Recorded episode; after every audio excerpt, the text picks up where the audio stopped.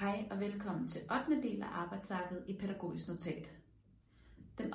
rubrik, der skal udfyldes, er dokumentation af indsatser. Her arbejder vi videre fra den 7. rubrik, som var indsatser. Vi befinder os stadig i den del af arbejdsarket, som hedder handleplanen. I denne rubrik opstiller man, hvilke tegn man ønsker at se for at kunne opfylde sine tidligere opstillede mål. Tegnene skal kunne pege tilbage i målene.